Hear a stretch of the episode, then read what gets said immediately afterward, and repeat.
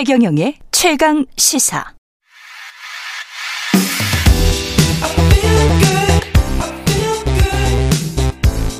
세상에 이익이 되는 방송 최경영의 최강 시사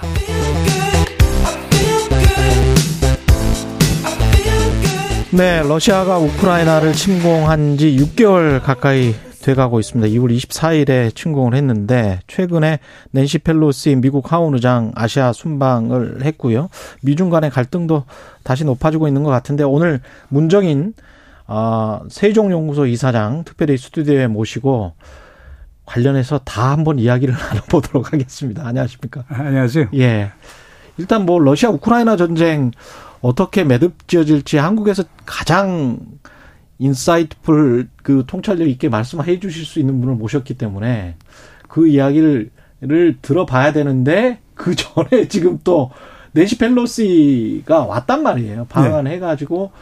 결국 한 40분 통화는 했습니다. 어떻게 보셨어요? 글쎄 뭐 무난하다고 보는데요. 아 무난했다. 아예 뭐 윤석열 대통령하고는 뭐 포괄적 동맹에 대해서 음. 서로 얘기를 나눴고 그 다음에 김진표 국회의장하고는 예. 뭐 한미 한미 간의 의원 협력을 열심히 해 나가자. 음. 그리고 북한 비핵화를 해 나가는데 한미 의회가 협력해 나가자. 뭐 이런 협의를 했으니까 무난하다고 보는데 그러나 뭐 오늘 아침에 신문에들 뭐 외교 참사다. 네. 그다음에 뭐 의전 결례다. 뭐 이런 얘기들이 나오는데 그건 좀 부적절해 보이는데요.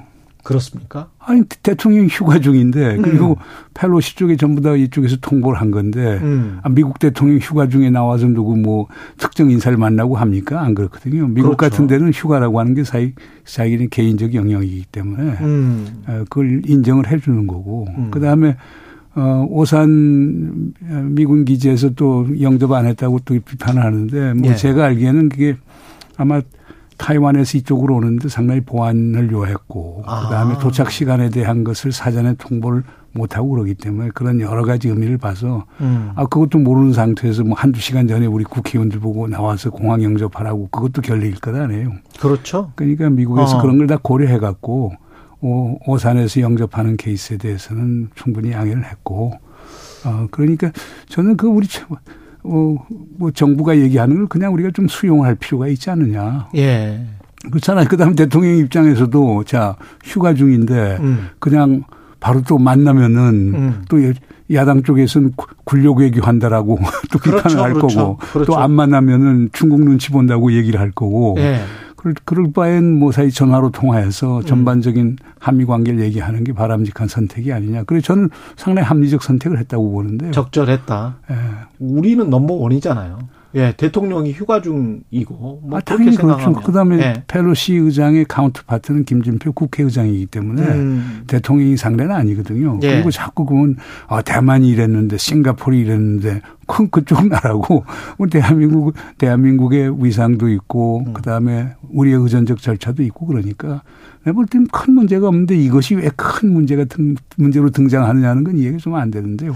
미국 언론이나 영국 언론도 그 중국 눈치 보는 것 아니냐 그런 뉘앙스가 좀 당기잖아요. 그거는 일부러 그렇게 쓰는 겁니까? 아니 그거는 이제 중국 언론에서 네. 이제 한국 대통령이 아, 소위 그 중국 눈치 보고 그렇게 해서 전화 통화한 것 아니냐 이런 보도가 나오니까 글로벌 타임스에 그런 게 있더라고요. 아 그리고 네. 또 한국 언론에서 또 그런 식으로 또 이렇게 일부 보도가 나오고 그러니까 또 외신들이 네. 또 그렇게 쓰고 음. 그게 일종의 일종의 악순환을 가져오는 거죠. 음. 그래서 제가 볼 때는 아, 뭐 냉철하게 볼 필요가 있다고요. 봐요. 알겠습니다. 그냥 과유불급이라고 그러지 않습니까? 예. 지나치게 미국에서 뭐 권력 서열 3위 인사가 왔다고 해서 지나치게 해도 문제고 그렇다고 음. 또 홀대를 해도 문제인데 저는 뭐 무난하게 했다고 봅니다. 네. 알겠습니다. 우크라이나 전쟁 관련해서 그 지난 언제 가셨었죠? 체코는? 아, 6월 달에 갔었죠. 6월 달에 가셨군요. 네, 네. 그러면 지금 상황을 누구보다 잘 알고 계실 것 같은데 어떻습니까? 지금 그때 가신 것도 유럽연합 인도태평양 국가 고위급 대화에 지금 참석을 하셨던 거거든요. 상황을 어떻게 보고 있나요? 글쎄 뭐 그 회의 자체는 음. 뭐 특히 이제 러시아의 우크라이나 침공 이후에 어떻게 EU 국가들하고 아시아 아, 인도 태평양 국가들이 협력해 나가느냐 요거에 관한 아, 회의였어요. 근데 이제 뭐 자연히 우크라이나 문제가 크게 대두가 됐죠. 그래서 그쪽 아, 특히 이제 그 유럽의 미래를 걱정하는 사람들은 이런 질문들을 하더라고요. 음. 그러니까 자 미국과 서방이 러시아를 완전히 고립시켜야 사실상 러시아의 나쁜 행동에 대해서 응징도 하고 어, 서방의 어떤 단결도 도모할 수 있고 그리고 우크라이나 전쟁을 유리하게 전개할 수 있는데 정말 러시아를 완전히 고립할 수 있는가라고 하는 문제. 뭐 러시아 자체가 사실상 지렛대가 많기 때문에 네. 쉽지가 않다.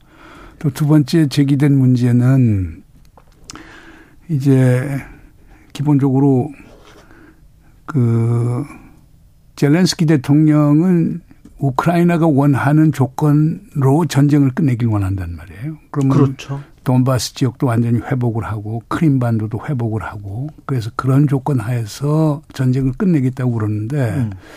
그게 현실적으로 가능할 것인가? 미국 같은 데는 사실상 어 그 신형 무기 중에서도 러시아 영토를 칠 수 있는 그런 무기 같은 건 공급을 하지 않거든요. 예. 그리고 미국은 계속 젤렌스키하고 압력 압박을 주는 게 적당한 선에서 전쟁이 끝나길 원하는데 음. 젤렌스키가 그런 식으로 해서 우리 실지 회복하지 않으면 뭐 휴전 없다 이렇게 나오니까 예. 고민이 많거든요. 그러면 미국과 서방이 젤렌스키가 원하는 조건에 우크라이나 전쟁에서 승리를 담보해 줄 수 있을까? 요거에 대한 이제 논의들도 많이 나왔고 음. 세 번째는 뭐 제일 큰 걱정거리는 그거였죠. 이 재래식 전쟁이 잘못해서 핵 전쟁으로 확전이 된다라고 하면은 예. 이것이 유럽 평화, 세계 평화에 가져오는 함의가 뭔가 음. 그걸 막을 수 있는가 그런 의지와 능력과 지혜가 있는가 이런 거에 대한 논의들도 많이 나왔고요. 그러나 가장 핵심적인 거는 그거였어요. 음. 예. 전쟁이 장기화된다. 네. 그럼 결국에 뭐 석유값 올라갈 거고 그렇죠. 물가 올라갈 거고 그러면은 결국에 유럽의 시민들 심지어 미국의 시민들조차도 전쟁에 대한 피로 증후군이 상당히 증가가 음. 될 텐데. 예. 그럼 민주주의 국가인데 음. 시민들이 반대하면은 결국 더 지원하기 힘들어질 거고 이걸 어떻게 다룰 것이냐. 그렇죠. 그러니까 이런 것들이 주요 의제로 다뤘는데 그러니까 음. 한편에서는 미국과 서방이 우크라이나를 지원하는 데 대해서 상당히 이제 감사함도 표시를 했지만 다른 네. 한편에서는 이게 얼마나 지속될 것인가에 대한 어떤 불확실성도 상당히 높았다 라고 하는 게 제가 느꼈던 것입니다. 그럼 외교관들이나 외교학자들이 그렇게 생각을 하고 있다는 거는 전쟁이 어 전쟁의 아까 그 피로감 때문에라도 언젠가는 끝날 가능성 우크라이나의 반대에도 불구하고 어떻게 보세요? 그러나 우크라이나가 전쟁 당사자인데 우크라이나의 반대에도 불구하고 예. 그렇게 평화협정 같은 것을 이끌어내기는 쉽지가 않지 않는가라고 하는 걱정들이 있는데 뭐 어떤 분들이 이렇게 얘기해요. 이제 겨울 되면은 결국에 음. 러시아 가스 없으면 유럽들이 춥고 아주 그렇죠. 괴로운 이제 겨울을 지나야 될 텐데 그 전에 뭐 독일이나 프랑스국 중심으로 해갖고 조기 종전을 하도록 하자. 음. 안 그래도 어저께 언론에 보도에서 나왔습니다마는 슈레더 전 독일 총리가 푸틴하고 가까운데 아. 얼마 전에 푸틴을 만났다. 그래서 푸틴은 사실상 빨리 휴전협정을 위한 협상에 들어가고 싶다는 표현을 했지만은 음. 젤렌스키 대통령 그걸 뭐 일거에 그냥 거절을 했거든요. 그 푸틴이 원하는 거는 돈바스 지역을 지금처럼 점령하고 그걸 사실상 병합을 한 상태에서의 휴전 협정을 말하는 거죠? 바로 이제 그러죠. 그러니까 이제 기본적으로 어 크림 반도는 이제 러시아 것이 됐고 그렇죠. 돈바스 쪽에서도 이제 기본 도네츠크하고 음. 로한스키 이쪽에 이제 사실상 러시아가 점령하고 있는데 그걸 현상 유지하는 상태 속에서 아, 협상을 하자는 거고 젤렌스키는 그건 절대 안 된다. 잃어버린 영토는 찾아야 되겠다. 그러니까 과거에 이게 뭐 우크라이나가 나토에 가입하지 않고 중립적 지위를 유지한다. 요것들이 쟁점이었는데 네. 또 하나는 이제 우크라이나 내에 있는 신나치 세력들을 제거해야 된다. 그건 뭐 사실 러시아의 명분이기도 하지만은 네. 이런 문제에서 제일 큰 문제는 결국 영토와 주권의 문제인 것 같아요. 그렇죠. 네. 근데 우크라이나 젤렌스키 대통령이나 국민들 입장에서는 억울하겠지만 다른 나라들 그리고 현실적으로 아주 냉정하게 봤을 때는 어떻습니까? 그 돈바스 지역 그 초기에는 그런 이야기까지 했었잖아요. 젤렌스키 대통령이 크림반도까지 다시 되찾는 게 우리의 전쟁의 목표다. 그런 이야기를 했는데 현실적으로 이게 어떻게 보십니까? 그 돈바스 지역 내 주고 이렇게 휴전하는 게 가장 현실적인 거 아닐까요? 그러니까 이제 예. 민스크 예. 협약이라고 하는 게 있어요. 그게 두 차례에 걸쳐서 그랬죠. 이루어진 예. 민스크 협약이 있는데 뭐 거기 뭐 핵심이라고 하는 것은 돈바스 어. 지역에 있는 아, 러시아계 사람들이 자치권을 갖게끔 해달라, 해달라라고 음. 하는 건데 거기에서 차질이 생기면서 문제가 생겼던 거거든요. 예. 그러니까 이제 도네츠크나 루한스크에 있는 친러 세력들이 이제 자기들 자치권 얘기를 하면서 또 거기에 또 러시아 정규군이 참여를 하면서 음. 우크라이나 정규군하고 이제 소위 전쟁을 소위 내전을 벌리게 됐었거든요. 예. 그러니까 이게 정리가 안 된 상태인데 그러나 뭐 크림반도 같은 경우는 러시아가 뭐 결, 결코 내줄 생각이 없고 음. 그다음 루안스키나 도네스크 같은 경우는 자주권을 이제 허용해 주는 선에서 이제 합의를 하자라고 하는데 아. 그게 양쪽이 이제 수용이 잘 안 되는 거죠. 그러나 하나 분명한 거는 음. 그 루안스키하고 도네츠에 대한 자치권 인정과 이미 거긴 독립국가로 이제 선언을 했기 때문에 네. 그걸 인정해 주는 상태에서 돈바스의 다른 지역에서 러시아가 완전히 철수하는 방안 같은 건 하나 대안이 될 수 있고 그다음 예. 크림반도에 대해서는 우크라이나와 크림반도 사이에 자유로운 왕래가 음. 이루어지고 음. 과거와 같은 정상적 상태로 회복시키는 음. 이런 조건 하에서는 가능할 것 같은데 그러나 문제는 러시아가 불법적 침공을 하고 많은 피해를 가져왔고 그리고 많은 희생자들이 생겼단 말이에요. 예. 거기에 가는 그 어떤 그 보복 감정이라고 하는 게 그렇겠죠. 우크라이나 사람들 사이에 상당히 크기 때문에 그렇겠죠. 쉽지는 않을 거예요. 거기다가 이제 2024년에는 우크라이나 대선이 있단 말이에요.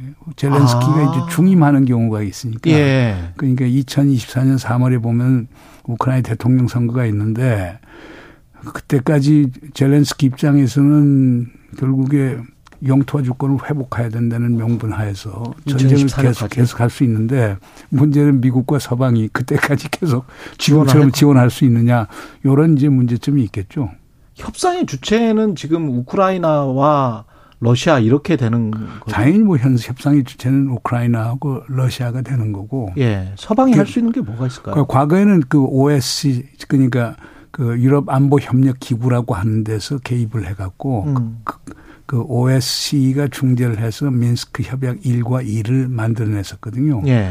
근데 이번 우크라이나 사태를 보면 참 그 흥미있는 현상이 세계에서 세계 어느 지역에서도 분쟁이 일어나면은 유엔과 미국이 항상 개입을 해서 풀는 현, 현상을 보여왔는데 이번엔 유엔도 전혀 행동을 취하지 못했고 미국은 아. 우크라이나 쪽에 이 사이 붙어버렸고. 예. 그렇기 때문에 진짜 힘 있는 국제기구나 국가가 중재를 못하는 현상에 나타나고 음. 있는 거거든요. 예. 그러니까 프랑스하고 러시아가 나섰다가 효과를 보지 못했고 그렇죠. 그래서 이스라엘도 한때는 또 나섰고 또 트루키가 또 한때는 나섰고 그러는데 전혀 진전을 못 보고 있거든요. 최근에는 음. 인도네시아 아가 나서서 이제 중재를 한다고 하는데 이제 아직도 효과를 못 보고 있는데 음. 결국 뭐 강대국들이 나서야 되지 않을까요? 미국과 중국 그다음에 유엔 아, 그 다음 EU 이런 데들이 나서서 이제 중재를 해야 될 건데 지금은 때는 아닌 것 같아요.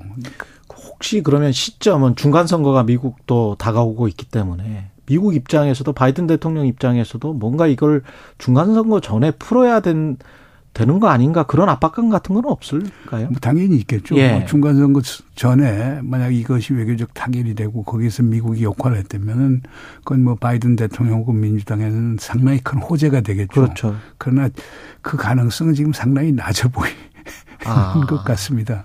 그럼 만약에 지금의 예측대로 중간 선거가 흘러가서 바이든 민주당이 아주 참패를 한다면 그러면 오히려 그게 또 전쟁에도 미치는 영향이 있을 것 같습니다. 글쎄, 그, 뭐, 공화당이, 예. 어, 만약에 이제 뭐, 그 상하 양원을 다 이제 석권한다라고 했었을 때, 예.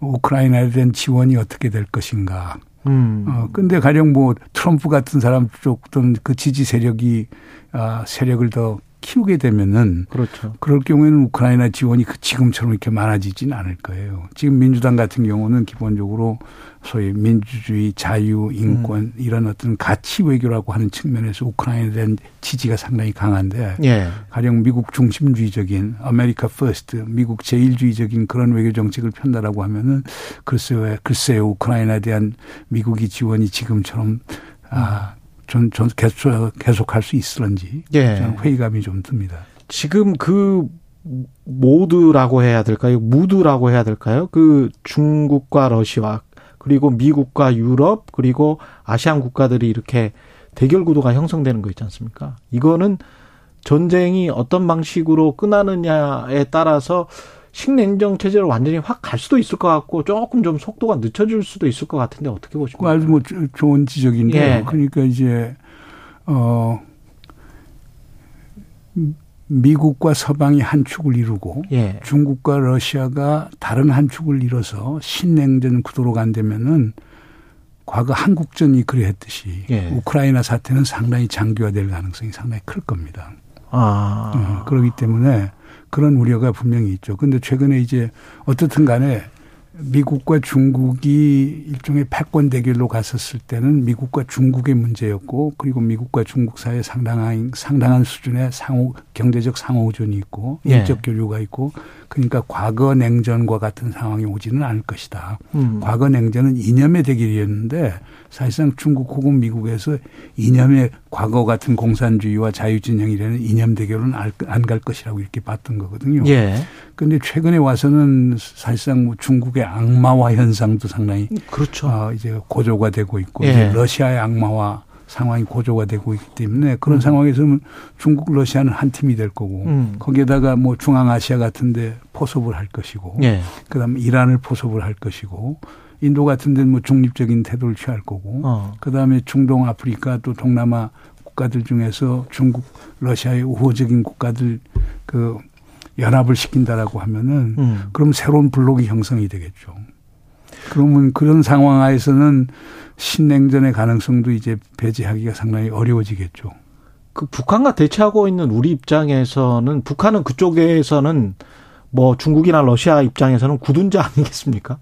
그러면 굉장히 좀 안 좋은 상황 아닙니까? 그렇죠. 그렇게 되면 이제 이쪽 이제 우리 동북아 지형에서는 북중러라고 하는 북방 삼각관계가 형성이 되는 거고 음. 그러면 우리 입장에서는 한미일 삼국 남방 삼각관계를 강화시킬 수밖에 없거든요. 그러면 그 상황에서 오히려 그 냉전의 구도가 더 구체화되는 것은 한반도와 동북아가 될 가능성이 있겠죠. 경제적으로 봤을 때도 중국과의 관계를 어떻게 계속 관계 설정을 유지를 해가느냐 그것도 굉장히 중요할 것 같은데 그렇게 되면 뭐 당연히 그렇게 되겠죠. 예. 그런데 이제 우리가 냉전이라고 할 때 보면은 이념 대결이지만 그게 군사적 대결이고 경제적 대결 그리고 예. 그 당시 이제 중국과 뭐 아, 소련 그리고 북한 같은 소위 공산권은 완전히 국제 경제에서 고립이 된 상태였거든요. 음. 근데 그런 것들이 다시 재현된다라고 하면은 한국 은 통상국가인데 예. 우리 한국에 주는 충격은 상당히 크겠죠. 아, 우리 정부 스탠스가 어떻게 해야 됩니까? 그러면 이 상황에서는 어, 뭐 우리 정부 입장에서는 뭐 한미 동맹을 우선적으로 한다라고 하는 음. 거였고, 그래서 뭐 미국과 기술 동맹을 강화시킨다. 그러니까 군사 동맹을 넘어서 기술 동맹, 뭐 우주 동맹, 가치 동맹, 포괄 동맹으로 간다라고 하는 건데, 예. 뭐 그렇게 갈 수는 있겠죠. 그러나 고민은 분명히 있을 거예요. 그러니까 최근에 예를 들어서 뭐 Chip Alliance라고 해서 예. 반도체 동맹이 이렇게 나오고 하는데 칩포 그 동맹, 네, 칩포 동맹 이렇게 얘기를 하고 하는데 우리 정부 입장을 보면 상당히 새로운 부분이 있어요. 아, 우리가 뭐 거기에 참여 안 하는 것은 아니지만 음. 중국하고도 아, 충분한 협력을 해 나가겠다라고 하는 것. 이건 뭐냐면 국가가 생각하는 전략적 이익이라고 하는 게 한 축에 있고 다른 음. 하나는 기업의 이익이라고 하는 게 있거든요. 그렇죠. 그렇지 않습니까? 지금 사실상 그렇죠. 뭐 삼성 반도체, 하이닉스 같은데 그 거의 한 60% 정도를 중국에 수출한단 말이에요. 중국 음. 본토에는 40%. 예. 그다음 홍콩에는 한 20%니까 총 60%인데 음. 그럼 거기에서 벌어서 미국에 투자하는 건데 예. 만약 미국하고 올인을 한다라고 하면은 삼성 반도체는 하이닉스의 입지가 상당히 약화가 될 거 아닙니까? 그렇죠. 그러면 자기 기업, 기업의 이익에 손실이 올 수 있기 때문에 음. 정부 입장에서는 그 국익과 기업의 이익을 어떻게 하면 잘 조화시키면서 음. 지금의 국면을 극복해 나가느냐 하는 것이 큰 과제가 될 것입니다.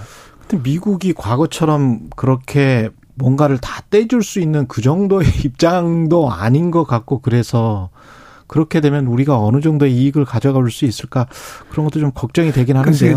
지금 예. 미국의 행태를 보면은 과거에는 미국이 소위 자애로운 패권국이라고 했거든요. 미국이 예. 전부 다 시장도 내주고 항상 우리 어, 베풀고 이렇게 했는데 예. 지금은 제가 이런 표현을 썼습니다마는 소위 아웃소싱 해제몬이라고 해서 외주 패권국이다. 아. 미국의 능력에 한계가 있고 그러니까 동맹과 파트너 국가들 앞에 좀 대신 내줘라, 대신 부담을 해줘라. 그러면서 미국이 패권적 지위는 계속 유지하겠다.